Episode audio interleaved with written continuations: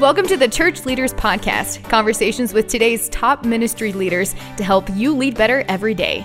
And now, podcasting from scenic Colorado Springs, Colorado, here's your host, Jason Day. Hello, friends, and welcome to another episode of the Church Leaders Podcast. I am your host, Jason Day, and we have a great episode for you again this week as I had the opportunity to speak with Danielle Strickland. Danielle is a speaker, trainer, and global social justice advocate. She has ministered in some of the grittiest environments around the world, addressing some of the most critical social issues of our day by sharing the boundless love and hope of Jesus. Danielle has written several books, including her latest, which is entitled Better Together How Women and Men Can Heal the Divide and Work Together to Transform the Future. Now, in this week's episode, Danielle and I discuss the issue of gender inequity and how it relates to the gospel. Danielle shares the wrong question we are typically asking as church leaders while helping us identify the right question that we should be wrestling with, which is really rooted in the gospel. We talk about the concept of mutuality, and Danielle shares some great examples of how this is an incredible time of hope for the church and kingdom impact. But before we dive into our conversation, I want to let you know about a great opportunity coming up for your churches. You can invite your church to the movies to see I Still Believe, a film based on the true story of worship artist Jeremy Camp. It's a life changing story of tragedy, love, and faith. And for group tickets, you can go to istillbelievemovie.com and simply click group tickets. So be sure to check that out. But now I want to invite you to join me in my conversation with Danielle Strickland. Danielle, thank you so much for joining us here on the Church Leaders Podcast. Welcome. Hey, it's a great joy to be here. Thanks for having me. Yes, yes, I'm excited about our conversation today because today there's there's a lot of conversation in our world about gender equality, right? And uh, we see this in even in our major entertainment award shows. We we just as we're recording this came f- through the Oscars, and a lot of those shows they're being challenged in regard to gender equality and in representation. We see this in the entertainment world. We see this in politics. We see this in so many different facets of our world. And this is definitely a conversation that is happening in the church today.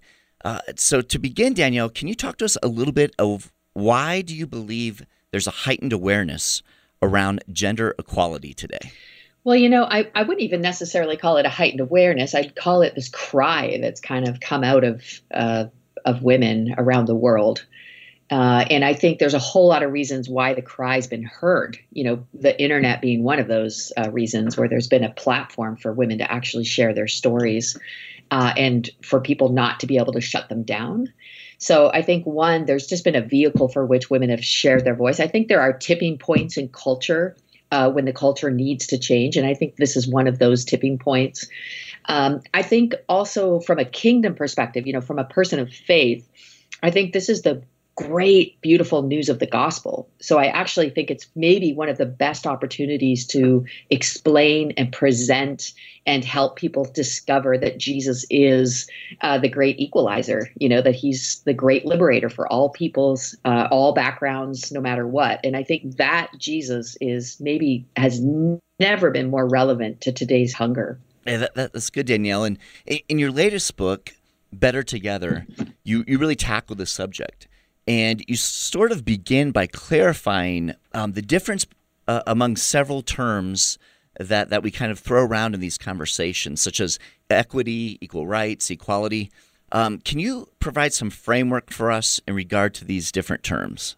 Yeah, I think particularly around equality and equity is probably the, the biggest confusion. Uh, and this is, you know, we kind of feel like women have equality if they have the right to do something. Uh, and then, of course, equity is the use of that right. So I, you know, I just very simply explain it like I give my son the toy he's always wanted for Christmas. It's a, it's an electric control uh, car, and I give it to him, and then I take it and I put it up on a shelf, and I say, you know, isn't it awesome? You got this toy for Christmas, but he actually can't use the toy.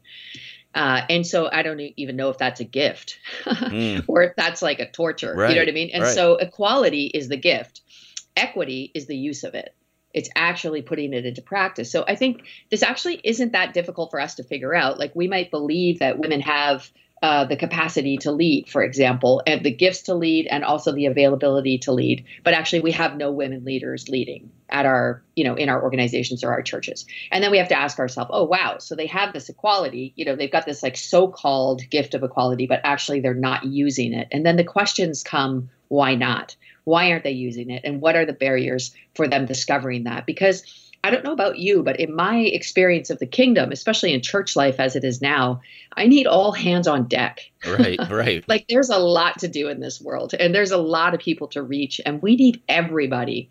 Uh, like Paul suggested, Romans, you know, just like if you have a gift, would you please use it, you know, to the best of your ability? So, helping people discover and then use their gifts is uh, part of the the conversation I want to have. Yeah, that's that's excellent. And one of the things that you point out in the book is you talk about this idea of healing this divide. Like um, that's not just something that we necessarily just wake up one day and say, okay, well, you know, put these three things into practice and everything kind of flips a switch. But there's this kind of healing that has to take place. Can you talk to us a little bit more about what that healing kind of looks like, you know, in the church context? Yeah, for me, this is maybe maybe the most important moment for the gospel is for us to rediscover what Paul told us was the ministry of reconciliation, mm. which explains what the gospel is on so many levels. And I know most of us, you know, you grew up from a conservative background, you think the ministry of reconciliation is primarily about our reconciled relationships with God. But when you listen to the person of Jesus, you realize that the greatest commandments that he gave us, you know, when, when people when it boils down to it, it is reconciliation with God. It's a loving relationship with God with all our heart, with all our mind, with all our strength in Matthew's gospel. But it's also this loving relationship with your neighbor and with yourself. And this ministry of reconciliation is about bringing this fragmented world back into right relationship with God and with others. And so the, the, the relationship between women and men has been broken. I don't know if that's news to anybody listening. It's been broken for mm-hmm. generations. I mean, it is, and the this is this tipping point we're in now where women and the stats and information and the internet has allowed us to see how broken it really is. And it's staggeringly broken. I mean, 19 million times the hashtag Me Too uh, with stories of sexual abuse and church too and silence isn't spiritual and all of these social media campaigns just to get women to share their stories. And it's overwhelming. One in four girls will be sexually abused before she turns um, 18 in america one in four. Wow. You know, yeah. the, a woman's self confidence, according to all the research, peaks when she's nine years old. Mm. So if you're a father and you're listening to that, I want you to hear it again. A woman's self confidence in her life in our current culture peaks the highest it will ever be is at nine years old. After that, it's an assault on a woman's confidence wow. because of culture. It's puberty, it's high school, it's sexual uh, assault and abuse. It's a, a, dominant culture that kind of pushes people down, women down. So, um, all of these factors are important things to keep in mind because we have to we we can't just move i wish we could just like get on with it you know like and my personality is like come on everybody suck it up let's move forward you know right but actually there's a breach there's a brokenness. And i think the brokenness between men and women goes all the way back. It's the first thing that broke at the fall if you read genesis. Mm. uh, you know it, we broke our relationship with god and then immediately the relationship between each other broke. And it became hierarchical and it became difficult and it became blame and shame and fear driven and uh, then it just got hard. And if i understand the gospel correctly jesus has come to break that curse and he's come to break the curse of death. He's come to break the curse of that hardness and, and he's come to reconcile everything to itself. So that includes men and women. And in order for that to happen we need to do some work. We've got to do some repenting. We have to do some which will include acknowledging the pain and the, the things that we've done whether intentionally or unintentionally or the things we haven't done that has contributed to this kind of situation. And then we're going to actually have to make it right and women are going to have to start you know more and more just telling the truth owning their stories stop letting shame and fear uh, direct their future so that we can change this for the next generation. That's that's excellent danielle. I'm curious what would you say to the person within the church who says uh, you know or, or, feels and even from um, you know from biblical what they consider biblical evidence that um, this is how god really set it up though that um, this this hierarchical structure that that you referenced is the way that God intends it to be within the church because we, we hear that a lot from from you know different traditions within the church. I know there's some that are you know lean more one way, more the other way, but this is kind of a common conversation that's happening in the church today. Um, so so how do you respond to those who kind of hold to that view? Well, you know, I would I would um, challenge them. I just push them a little bit to just just discover it a little bit more. Maybe take off your preconceived lenses and have another look. Um, I always say if you want to model sin to the world, go for hierarchy. Mm. If you if you want to model God to the world, go for a shared model of leadership, which is set up very, very clearly in Genesis. The ideal, you know, God's ideal, how he designed it was for men and women to steward the, the world together. Um, and then hierarchy is the result of sin. It's very, very clear there. And then Jesus, of course, which should be the lens we see everything through. I mean, all the scriptures are seen through the lens of Jesus. His behavior was remarkable. I mean, just off the charts, remarkably empowering to everyone, mm-hmm. no matter what background you're from, no matter what gender you were. I mean, this is. Uh, it is so staggering, actually. I find it very difficult that we've missed this. I feel like the only way we've missed just the liberating reality of what Jesus is and who he is as a leader and a savior and God is that we've had some lenses on in the beginning. You know what I mean? Right. And I would say, just like, I mean, I, I don't know. I, I hope there's a large portion of the church that's really sad that we really believe that God preordained slavery hmm. and endorsed it and recognized it and stamped his approval on it. And we stood by the scriptures, even though we actually created special slave Bibles where we took all the pieces of scripture out that didn't support slavery. Right. Anyway, that's a whole other thing. But, you know, we obviously went to the scriptures with a pre idea of what it said and then let it fit our our context. I would say if we could, if if it was just possible for us to lay those things down and look again and maybe fall in love again with the realities of of who Jesus is and what he's calling us to. Uh, if that doesn't fit with the structure and the systems at your own places, I mean, part of the idea of me writing this book was to suggest some ways you could begin to try and to begin to discover that we're actually designed to be better together. So, um, it is meant to be challenging. And I would just say, like, it's not meant to be condemning. Mm-hmm. I'm not trying to say, like, oh, you know, it's terrible. I'm just trying to say it's time. Like, have another look. And, uh, you know, I have such beautiful, theologically robust friends who have, uh, by the scriptures itself, just from the scriptures, have come into this beautiful awareness that and understanding that that the gospel is so much more liberating than they at first thought. Yeah, I love that, and and I can say um, through reading your book better together, um, your your tone throughout is one that is very it's it's very encouraging. Um, so so I, I know you're not coming across to kind of condemn. You're, you're it's it's an encouragement as to and an invitation even um, to experience kind of um, a, a fuller ex- experience of what it means to live out the gospel, which which I so appreciate. And one of the things that you you discuss and talk about, I think, just really struck me to what you shared was this idea of mutuality and the importance of that. Can you kind of unpack mutuality for us? Yeah, I, I suggest this is a Seth Richardson as a did a beautiful article uh, on this, and it was so helpful to me as I was researching sort of what it means for men and women to work together and and really attack a what I would say is a paralyzing season right now. Everyone's so afraid, mm-hmm. and whenever we're led by fear, you know, whenever fear is the motivator for either what we do or what we don't do, we will either be oppressed or the oppressor because fear is the cycle of oppression. That's just how fear works. So it's how oppression works. So I, I just was like, we've got to not let fear dictate what we do or don't do in the season. So that was part of uh, part of me was like, we've got to look through the lens of faith. When you look at difference, no matter what the difference is, so if you take any every every human being is different it's that's how we're created. That's how our fingerprints are formed. Before we're even born we're different. We're knitted and designed intentionally different from each other. I don't know how many kids you have or if you have kids but i have 3 mm-hmm. boys same parents totally different people. Right right. Like complete like staggeringly different. Like you're just like how is it possible that these people came from the same parents? I don't even understand they're different, totally different tastes, styles, you know, uh, personalities, because difference is what it means to be human. What happens is when we take one piece of difference and we are afraid of it, we like elevate it, and the fear makes us see difference as a threat.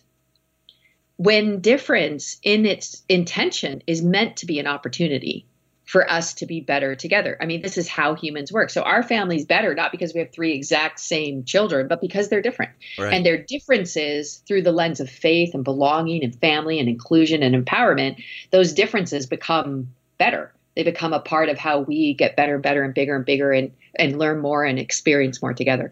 So mutuality is this is this idea that difference is not a threat that difference, regardless of what the difference is, difference is an opportunity for us to actually need one another and use one another in all the right ways, like in an empowering sense, to use our gifts, to use our perspectives. To and, and I mean, we see this in Jesus so well. I mean, he didn't really need people. Right. He could do whatever he wanted. He was all powerful. He did, but he asked people for help all the time. Like he was inter, he was, he was creating, um, giving power away. He was empowering people. He was asking for help. He was leaning on his disciples. He was creating what I would call a mutuality, which is this: we're better together. Yeah, that's that, that's excellent. And and when you talk about that and thinking about your kids, that's so true. We have six kids, including a set of twins and even wow. the twins um, wow. you know there's such a difference between them and they're so unique and, and, and that's kind of really important to see that as that all comes together and we can see this uh, throughout scripture which I, I love that you you kind of champion that idea is to be looking at it in scripture and in jesus ministry as we see all of these different people from different backgrounds different perspectives and how as we draw them together something beautiful happens and and that's you know what the gospel is is really all about and it seems that we might be missing that or we're definitely missing that um, if we're not looking for that. Yeah if you could even trade suspicion for curiosity. Mm.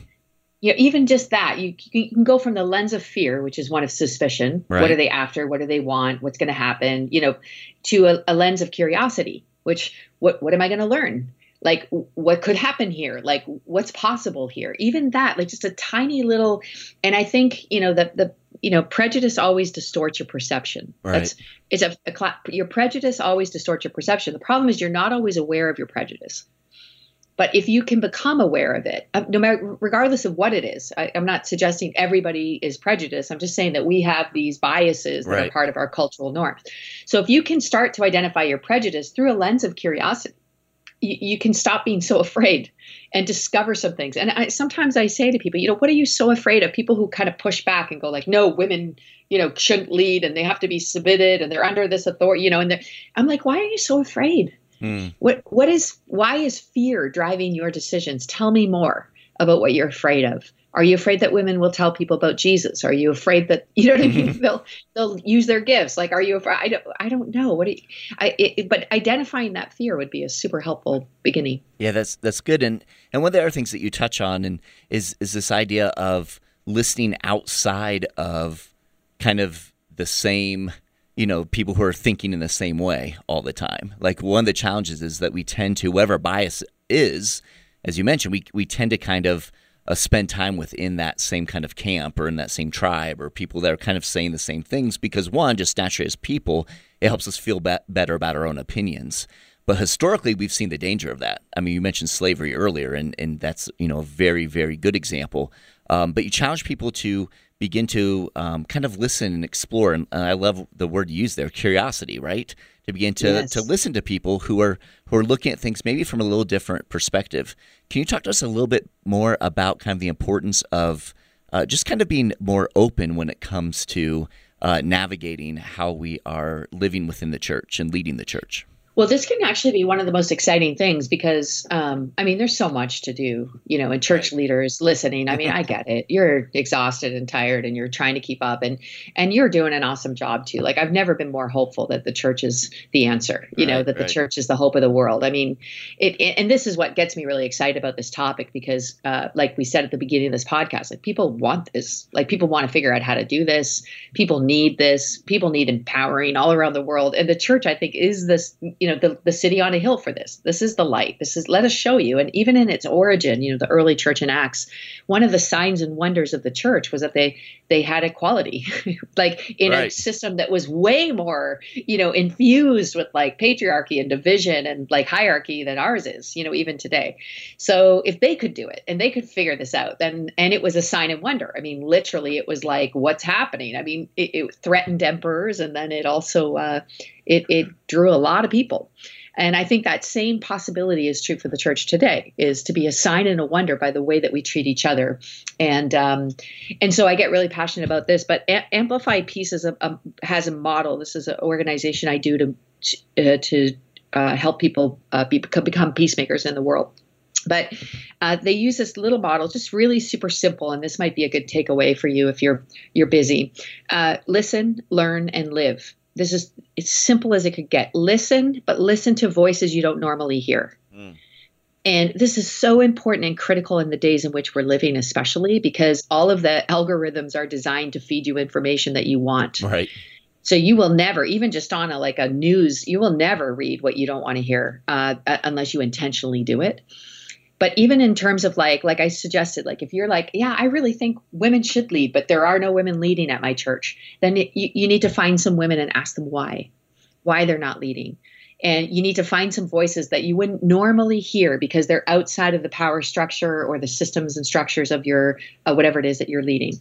And listen to them just listen to them. And this is so hard for leaders. And i would particularly say it's especially difficult for male leaders to not fix it but to just listen well uh, this is a skill that will really, really serve you super well if you can just listen for a while and let it sink in and figure out, you know, just ask for some help and then the second thing is as you begin to discover the things that are in the way which you would not have known you know this is not like a willful we're keeping women out you know this is literally just the way things go. It's like gravity you know a, a male dominated patriarchal leadership style is gravity in the world. That's just where things will land unless we're intentionally doing something different so you'll discover some things and then you'll need to learn how you can do things differently. And this is beautiful. I mean, what a great, don't we all need to do this in all kinds of different ways?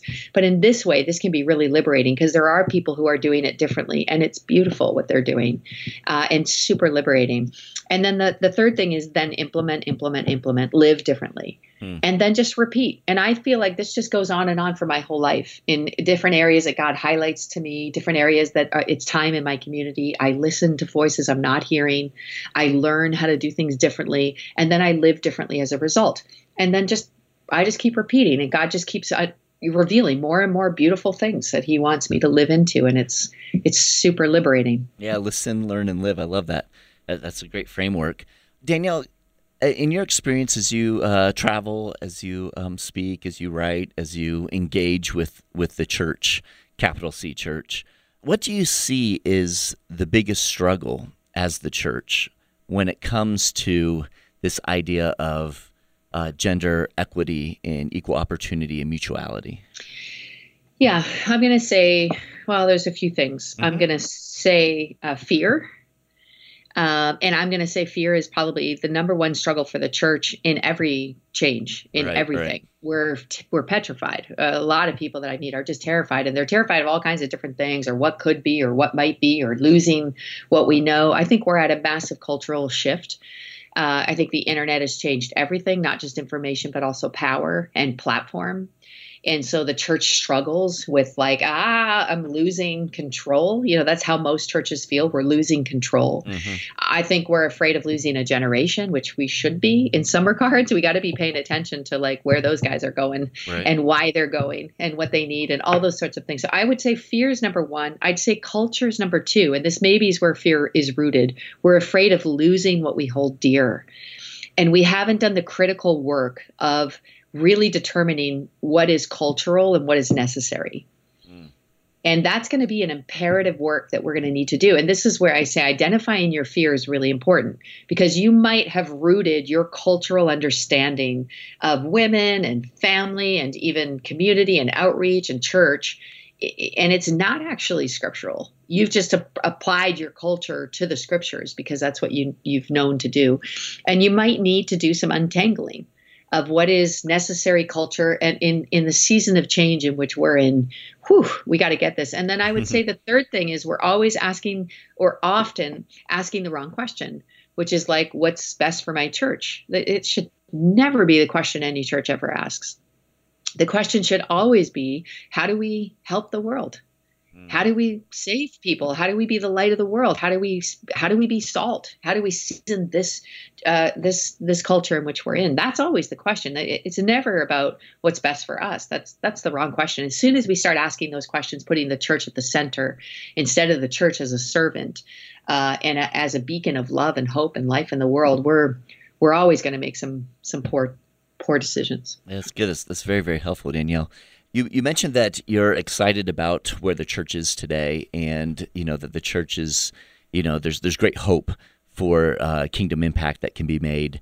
Can you share maybe some examples, maybe some stories of where you have seen this working, you know, and this this kind of blossoming or flourishing, uh, what we've been discussing? Oh yeah, for sure. So um, like all over the place. But uh, let me give you a couple of highlights in uh, Lebanon. Mm-hmm. Uh, there's been beautiful uh, Christians reaching out, talking about a ministry of reconciliation, reaching out to Syrian Muslims, uh, refugees there, uh, and the Syrians, of course, if you don't know, the Syrians aren't the friends of the Lebanese people. They're the enemies. Uh, they occupied Lebanon during the civil war there. So many of them have personal woundedness there. And they've just uh, believed God that the ministry of reconciliation was going to be the way the gospel would be known. So they've been serving those refugees with no strings attached. And those folks are coming to know the Lord in record numbers. Uh, uh, like more Muslims have been saved in the last 10 years and in all of 1500 years since the Muslim faith began. Mm. Uh, so God's up to something in the world, something beautiful, and we can feel the pain of that, right? Like we're we're frightened to death, but also uh, there is this incredible opportunity before us. 70 million refugees in the world right now. Uh, on average, they stay in a refugee camp for 20 years. So we have a whole generation of people stuck uh, who are in desperate need of good news. That's just that's just one sliver. I was with a, a Catholic order, believe it or not, in Europe.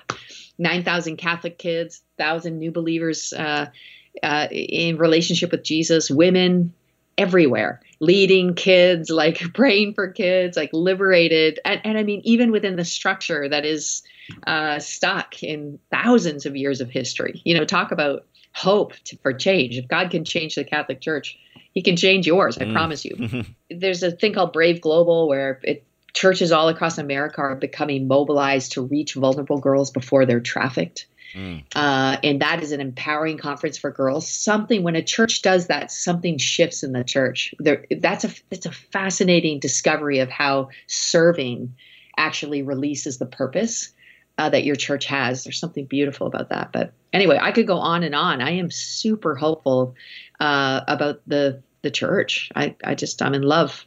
That's excellent, Daniel.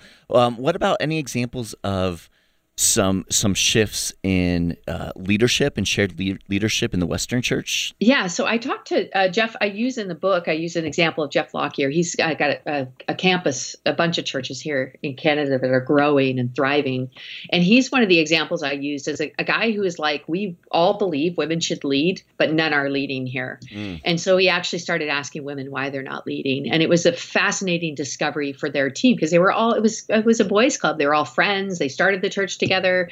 Uh, the mentorship model that they used was always one on one. So then that was just like, you know, then we're stuck in this like, you're not going to mentor a woman one on one because that wouldn't be proper. And then women are just locked out of development of, of even just being able to see you know i talk a lot in the book of segregated models of ministry being such a damaging thing for the church because I, will meet leaders who just say i don't have any women leaders and i'll tell them tell me about your women's ministry at this church and they're always like oh it's on fire. Like it's getting people like, and I'm like, well, clearly someone there is a leader. Right. and they let them into your church because like if you want the women like the women's ministry is like on fire and they're like trying to catch up and they're like we don't have leaders here. I'm just like well, bring these leaders from the segregated model into the mainstream. But of course no one's even thought of that. None of the senior pastors have ever been to see any women leaders in action because they do it separately. Um, so anyway, w- we have this like disconnect uh, problem. But Jeff began to connect the dots, identify uh, leaders and potential leaders, and develop them and invite them. And uh, he got a coach. Ellen Duffield is her name, but there's lots of other churches. Soul City uh, in Chicago, beautiful model of integrated uh, team-based leadership there. Um, all I, I, mean so many but the, jeff's is cool because it went from zero like zero leaders to now i think they have 52% female representation in all their executive boards and why jeff is excited is interesting because they had done a, you know, just a quality uh, survey of the church life, how everybody felt about things before they had begun the changes, and then they did one five years after the changes. And he said the quality of the church, like how people view themselves, how they feel about themselves, how everybody, the measurements on everything, attendance, outreach, mission, feel good, are like through the through the roof.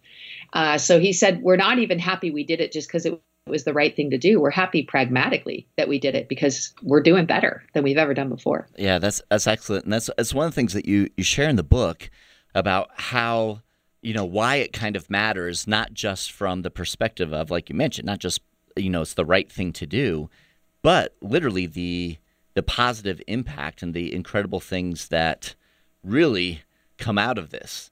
Uh, can you touch um, just briefly on some of those some of those positive things that are birthed um, whenever we really apply the idea of equality? Yeah, look, I think we're modeling something to the world. I, I think relationships. Uh, I think, like we talked a lot about fear, we're modeling like a non-fear, like a faith-based way to live. We're modeling empowerment and what it looked like. Um, you know, I I think it's really a fascinating thing when you have daughters particularly and i think this is a real season. Like i was talking to a church planter uh, organization with a guy leader and and he said like my daughter is 21 years old feels called to plant a church. I have no idea where to send her to get trained. Because mm. there's like three places i would normally send but they don't accept women church right. planters i mean just think about that for a sec so it's his own daughter 21 years old called to plant a church gifted capable, willing, wanting, but nowhere to go to be trained and to be supported. And then he's like, who's going to mentor her? And then like, and then he just starts thinking through, oh, this is why there aren't more church planners. Um, it's not because women aren't called to plant a church; it's because there's no means for them mm-hmm. to plant a church. No one's identifying them, no one's developing them. There's no one to mentor them, and on and on this goes. But just imagine. I mean, does anyone think we need few, too fewer churches in the world? like, let's uh, let's unleash. Um, uh, this beautiful model to the world of shared leadership is actually a demonstration of what God looks like. And I think this is the other thing that maybe might be a theological um, awakening in our time, you know, with, with, with, just God as Trinity. You know, I think we spent a whole generation thinking that the Trinity's hierarchical and God the Father is in charge like a CEO. And I think we built church leadership structure around this and all kinds of things. And a rediscover of the Trinitarian God, you know, just the shared leadership model. God is not alone. He's not leading alone. Leadership's not lonely.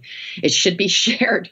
This is the beautiful, which is why there's only one time in the created order that God says this is not going to work out. And it's when Adam is leading by himself. Mm. That's it. Yep. Every other time it's good. And then after he creates women and men to work together, he said this is good good in the Hebrew. That's mm-hmm. this is very good. This is double good. and um so I think it's also what we want to model to the world. The other thing, can I just say real quickly, is the single male leader is falling. It's an it, it's falling all across the world. Like I, I, don't have to point out the scandal after scandal after mm-hmm. scandal. I mean, I wrote this book because I had to speak at the GLS, uh, the Global Leadership Summit, right after, you know, in the middle of the Hybels scandal. Right. And I mean, he's just one of, you know, he's not by himself. I know people would like to scapegoat him, but there's he's got a lot of company, um, and probably even more company that we know. Those are just the big enough ones to be outed. Right. This model, there's something wrong with it. It's not working this kind of hierarchical, male driven top leader uh, leading by himself. I don't think it's working practically. I don't think it's working for a next generation, but I also don't think it's working for them. Like I almost just I want to say to every male leader, like I'm sorry your life's so lonely. I'm sorry you're trapped in this system that isn't reflecting God even to you. Um, I want you to awaken to the Trinitarian God, this God of relationship that leads in this beautiful community, and how we can figure that out. And this is why, you know, anyway, I'm going. I'm going to go on forever, but this is why marriage is so key, right? right? Is just this idea that the shared leadership model, like this, is God, and I, I talk about this in in the book a little bit about even parenting and the, the styles in which we parented from a generation uh, where my dad you know, well, both my mom and dad worked in pastoral. They're both church leaders. And then they would come home and my dad would not participate, go back out to the church. My mom would do all the domestic duties. And I never really saw my dad because mm. uh, he was the leader at the church. You know, he had bigger fish to fry. And the, the reality of what that meant in our life in terms of what we saw modeled um, and that I wish it was different. I, I, wish I had seen my dad more, and I wish my dad and mom would have shared a little bit more so that I could see that relationship together and what that would have impacted me as a as a young girl growing up. And then to, to sort of see the difference in my relationship with my husband and the shared even the shared parenting and the shared responsibilities and the shared household tasks sort of liberating us together to love each other better and how that affects my boys you know like it's just so beautiful. So in so many ways i want to say like don't feel shame and don't feel like you're not getting it right and don't feel like you know this is bad news. Just start discovering the beauty of it, the grace of it, the goodness of it, the Trinitarian love, you know, that flourishes in community, and see if we couldn't match our leadership structures and systems and tables of governance to, to reflect more of God to the world and to each other. Excellent, Danielle. Thank you so much for being with us. Real quickly, if someone's listening in and they want to learn more about uh, the book, Better Together, or even uh, to connect with you in some way, what, what are the best ways to, to do that? Yeah, I have a website, daniellestrickland.com. So that's probably the easiest. All the stuff's there. I have a podcast and, um, yeah, probably the easiest thing. Uh, you can get better together on any any place you get books. Uh, all the all the places. all the places. Excellent. We'll yeah. have we'll have those links for listeners in the show notes, so you can check there. Those who are listening in. Again, Danielle, thank you so much. So what a refreshing conversation, much needed conversation, I think. And I just uh, so appreciate your posture and um, just your spirit in the midst of all of it. Thank you for um, being a voice in the church today. Yeah, you got it. What a joy. Thank you. All right. God bless you. Don't forget to check out the new faith based film about Jeremy Camp's incredible true life story, I Still Believe. And you can get group tickets for your church or your small group or another ministry group by visiting istillbelievemovie.com and clicking group tickets. I appreciate you taking the time to be with us on this week's episode. Every week, as we are putting the episodes together, we're thinking of you, our pastors and ministry leaders, and striving to provide insightful and inspiring interviews as you seek to grow as a kingdom leader. So we hope you're finding value from the Church Leaders Podcast. And if so, we'd certainly appreciate you taking a few moments to head over to iTunes and leave us a review. Your positive reviews and ratings help other church leaders more easily find our podcasts so they too can benefit from these interviews. Again, we thank you in advance. And if you have any comments, any questions, suggestions, or ideas for guests, I would love to hear from you.